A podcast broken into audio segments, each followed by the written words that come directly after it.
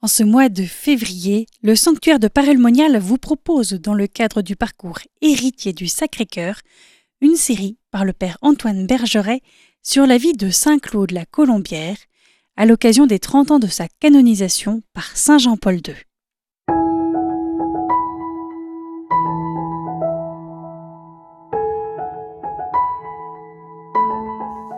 Bonjour chers frères et sœurs. Nous avons vu hier la vision des trois cœurs et la mission que Claude reçoit apparaît hein, de la part du cœur de Jésus en l'associant à la mission de Marguerite Marie. Mais en dehors du rôle qu'il a joué auprès de sœur Marguerite Marie, Claude a déployé une grande activité apostolique durant les 18 mois qu'il a passé à Paris. N'oublions pas qu'il a été nommé supérieur du collège. Donc il va développer ce collège, ajoutant une classe de rhétorique et en acquérant une propriété voisine. Dans une ville divisée par des oppositions qui touchent même les religions entre eux, il prêche, réconcilie, convertit, réconforte. Il fonde, en dépit des difficultés que beaucoup jugent insurmontables, une congrégation de la Sainte Vierge où se retrouvent des hommes de bonne volonté de toutes conditions et qui se distinguent par la fuite des débauches, des querelles, de l'oisiveté, par une parfaite union, par l'usage fréquent des sacrements, par la compassion envers les pauvres, et par le soin que vous aurez de faire régner la paix dans vos maisons, selon une lettre de Claude à ces messieurs de la congrégation. Il s'occupa aussi des couvents et monastères de la ville.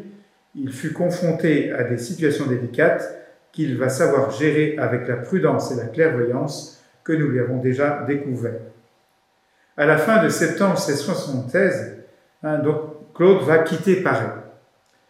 S'il a aidé Marguerite Marie, celle-ci a aussi été pour lui l'instrument du Seigneur pour le diriger et l'aider à avancer personnellement. C'est un fait que l'estime et la confiance qu'il avait en Marguerite Marie lui faisaient accueillir ce qu'elle lui transmettait comme venant du Seigneur directement, et on ne peut qu'être frappé par sa promptitude à s'y conformer. Lorsqu'il quitta Paris, il laissa à Marguerite Marie une résolution dont elle fit grand profit. Il faut vous souvenir que Dieu demande tout de vous et qu'il ne demande rien. Il demande tout parce qu'il veut régner sur vous et dans vous, comme dans un fond qui est à lui en toute manière, de sorte qu'il dispose de tout, que rien ne lui résiste, que tout plie, tout obéisse au moindre signe de volonté. Il ne demande rien de vous, parce qu'il veut tout faire en vous, sans que vous mêliez de rien, vous consentant d'être le sujet sur qui, en qui il agit, afin que toute gloire soit à lui, et que lui seul soit connu, loué et aimé éternellement et elle-même lui fit passer un mémoire qui l'aida beaucoup par la suite.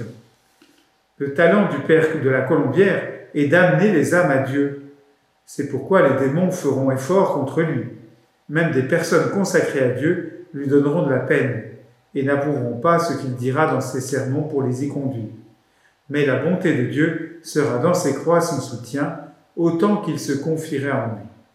Il doit avoir une douceur compatissante pour les pécheurs, et se servir de la force que lorsque Dieu le lui fera connaître. Qu'il ait grand soin de ne jamais tirer le bien de sa source, cette parole est courte, mais qui contient beaucoup de choses dont Dieu lui donnera l'intelligence selon l'application qu'il y fera.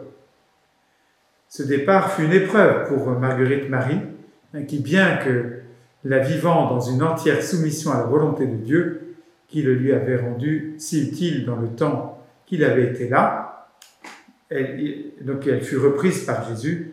Et quoi? Ne te suffis pas, moi qui suis ton principe et ta fin Voilà, terminons sur ces mots de Jésus, ce séjour de Claude à Paray-Monier. À demain, chers amis.